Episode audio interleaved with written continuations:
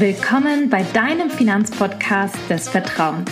Ich bin Hava, Finanzberaterin und Bloggerin und nehme dich beim Thema Finanzen und Versicherungen an die Hand, sodass du entspannt in deine finanziell freie Zukunft blicken kannst.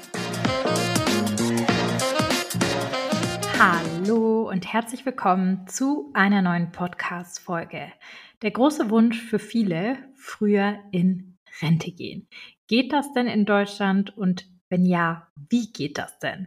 Jetzt würde mich mal interessieren, ihr könnt mir gerne auch schreiben, ich weiß nicht, wer sich angesprochen fühlt, wer möchte denn gerne früher in Rente gehen als jetzt beispielsweise mit 65, 67, also das Regelalter? Das würde mich sehr interessieren und wenn ja, wann würdet ihr gerne in Rente gehen? Könnt ihr das gerne mal auf Instagram schreiben, weil dann können wir auch mal verschiedene Rechnungen im Podcast machen. Aber heute in der Podcast-Folge sprechen wir darüber, wie man früher in Rente gehen kann und ich nehme euch mit in die gesetzlichen Gegebenheiten zum Thema Rente und wir schauen uns an, wie realistisch das Ganze ist.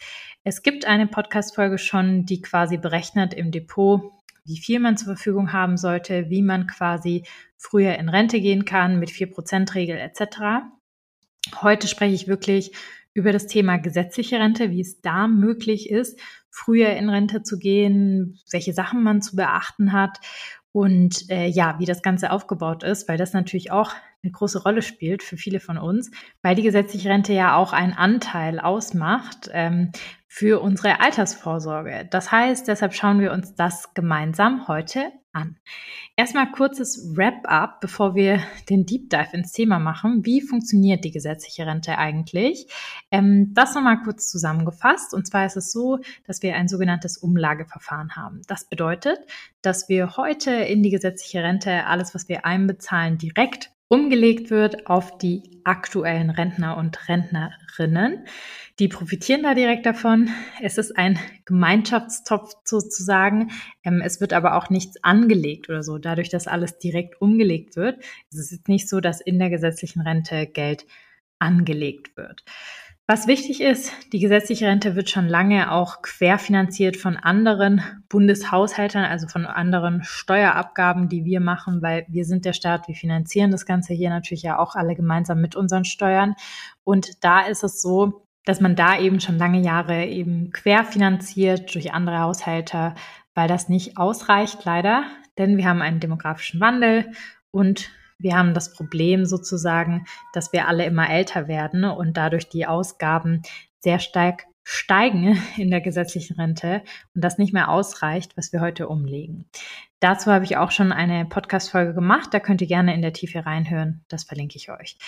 Wichtig ist, wie funktioniert die gesetzliche Rente? Man bekommt wirklich nur eine lebenslange Rente ausbezahlt. Das heißt, wenn man in Rente geht, bekommt man monatlich immer eine Rente ausbezahlt und hat keine Einmal-Auszahlungsmöglichkeiten. Also sprich, man kann nicht mit 65 sagen, ey Leute, ich möchte jetzt in Rente gehen und ihr sollt mir jetzt mein ganzes Geld, was ich da eingezahlt habe und der Arbeitgeber bitte ausbezahlen. Das funktioniert nicht. Es geht wirklich nur als lebenslange Rente. Es gibt auch nur eine begrenzte Vererbbarkeit.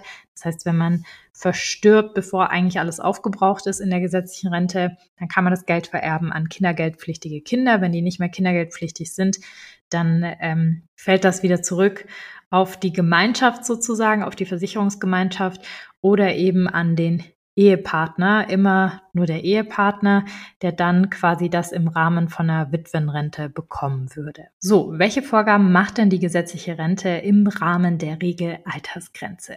Wir haben gelernt, man kann nicht einfach so in Rente, wann man selber will, sondern es gibt sogenannte Regelaltersgrenzen. Diese Grenzen hast du vielleicht auch gesehen. Wir haben ja in der letzten Podcast-Folge drüber gesprochen, wie lese ich meinen Rentenbescheid richtig und da ist die Regelaltersgrenze auch ein Teil davon.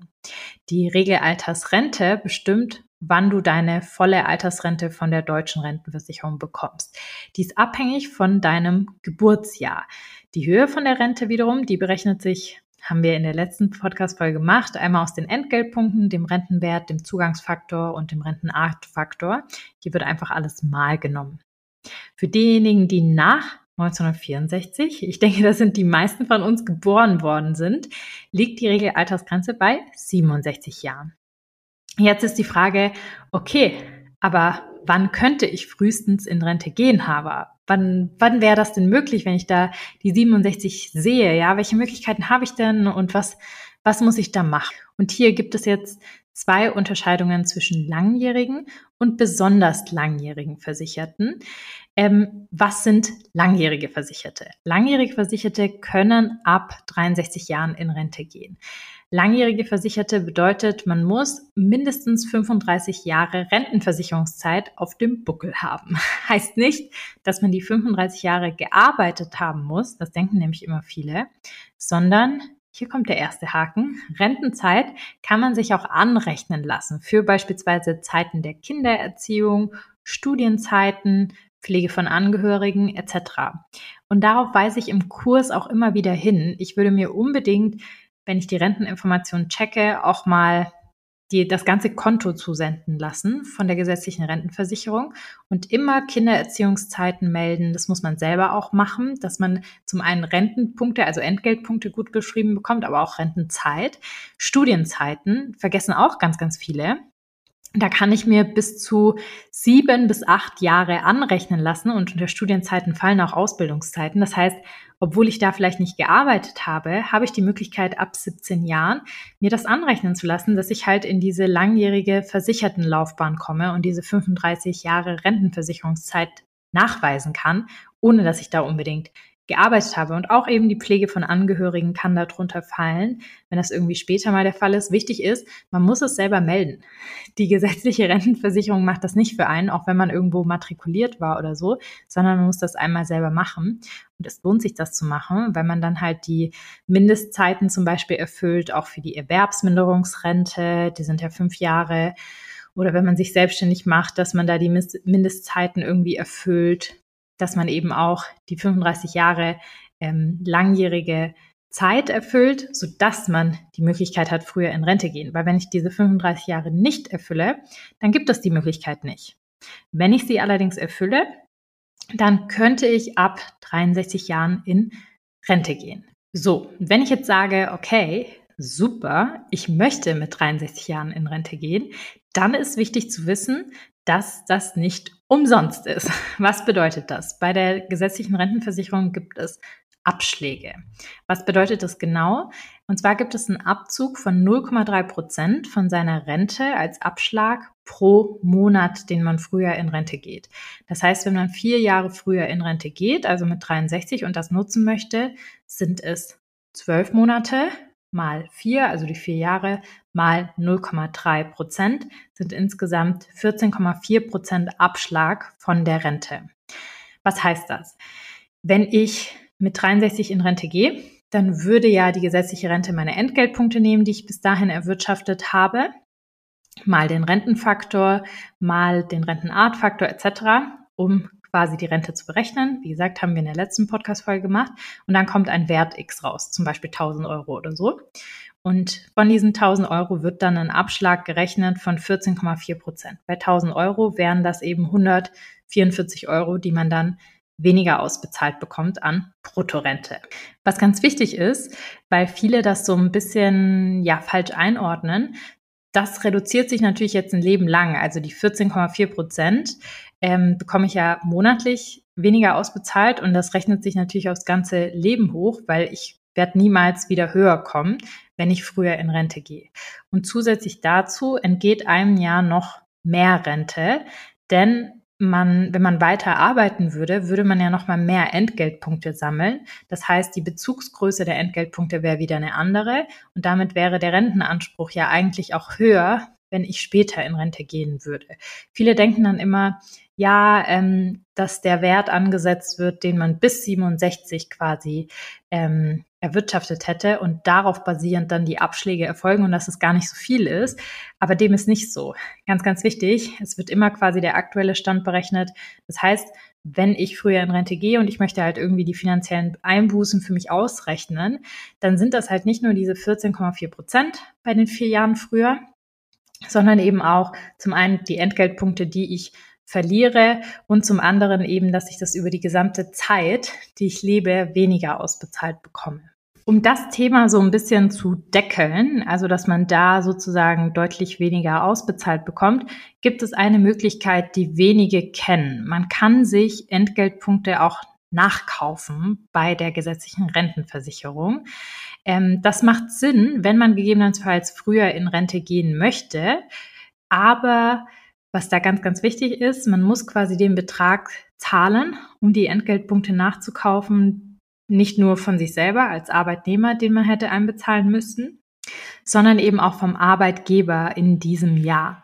Dann kann man sich die Entgeltpunkte nachkaufen. Das heißt, das Ganze kann auf jeden Fall in Frage kommen, wenn man, sag ich mal, zum Beispiel was geerbt hat, 62 Jahre alt ist und jetzt sagt, eigentlich würde ich gerne mit 63 in Rente gehen, dann kann sich das lohnen.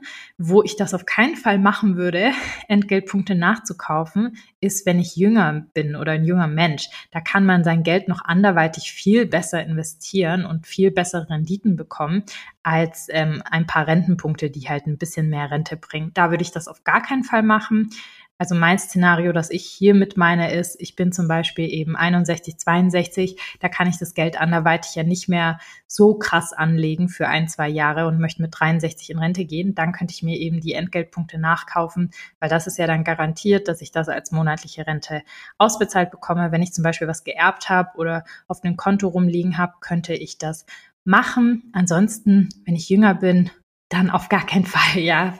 Kauft bloß nicht Rentenpunkte nach, wenn ihr jetzt aktuell 25 oder so seid und plant, früher in Rente zu gehen. Da würde ich lieber nochmal in die andere Podcast-Folge hören und mir das Thema ETF-Portfolio anschauen, ETF-Rentenversicherung, wo man deutlich mehr Renditen erzielen kann und vor allem eine viel höhere Garantie hat, dass man dieses Geld auch wirklich ausbezahlt bekommt. Weil bei der gesetzlichen Rente gibt es viele Unsicherheitsfaktoren, wie zum Beispiel der Rentenwert, die Anpassungen von dem Rentenwert. Das muss alles nicht so kommen, wie im Rentenbescheid drinsteht.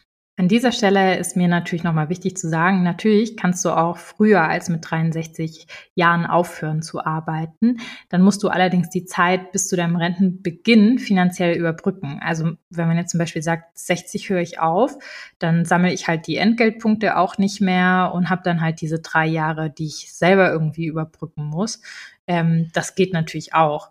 Wenn es groß genug ist, kannst du davon ein paar Jahre lang leben, wenn man da ein gutes Polster hat. Diesen Ansatz verfolgen auch zum Beispiel Frugalisten und versuchen so viele Jahre vor dem eigentlichen Renteneintritt in den Ruhestand zu gehen. Das habe ich in einer anderen Podcast-Folge mal aufgegriffen, mit 50 in Rente gehen. Die verlinke ich auch gerne in den Shownotes. Die würde ich euch auch empfehlen, im Anschluss vielleicht von dieser Folge zu hören, weil da sieht man nochmal, was für private Möglichkeiten man hat und wie realistisch das Ganze ist. Wir rechnen auch einige Rechenbeispiele durch, wie viel man da eigentlich im Depot haben muss oder angelegt haben muss, dass das Ganze sich ausgeht. Es gibt eine einzige Ausnahme in Deutschland, in der man ohne Abschläge mit 63 in Rente gehen kann. Und zwar, wenn man eine Versicherungszeit von mindestens 45 Jahren nachweisen kann. Also diese 35 Jahre nicht, sondern wirklich die 45 Jahre.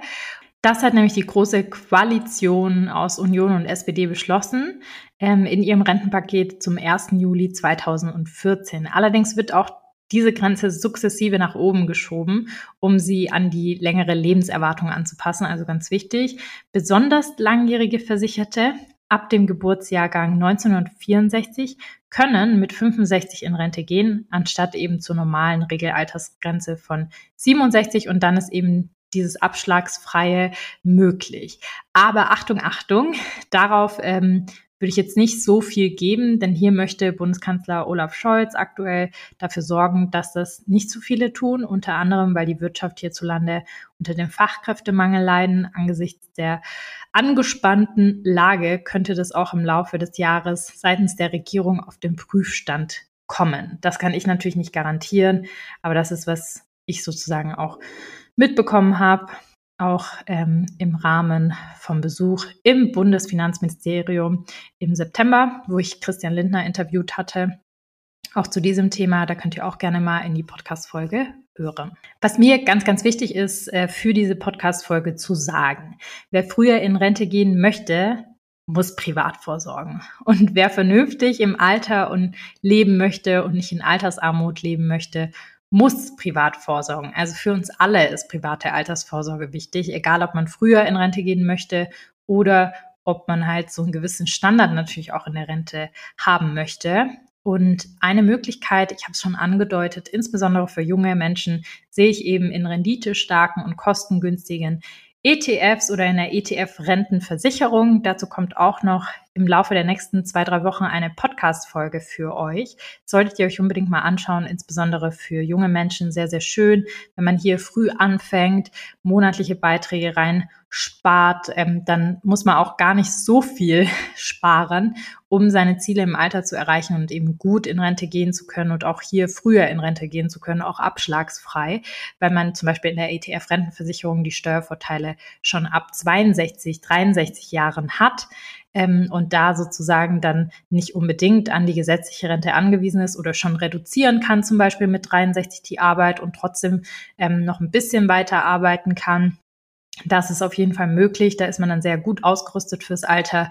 Wichtig ist, dass man sich so früh wie möglich Gedanken macht, weil das einfach ja einen starken Hebel hat mit dem Zinseszinseffekt, wie viel ich tatsächlich monatlich sparen muss, um meine Rentenlücke abzudecken. Wer zum Thema Altersvorsorge noch keinen Ansprechpartner hat und sich gerne zu dem Thema beraten lassen möchte, der kann super gerne auch zu uns in die Beratung kommen. Einfach kostenloses Erstgespräch buchen auf unserer Website. Der Termin findet digital statt.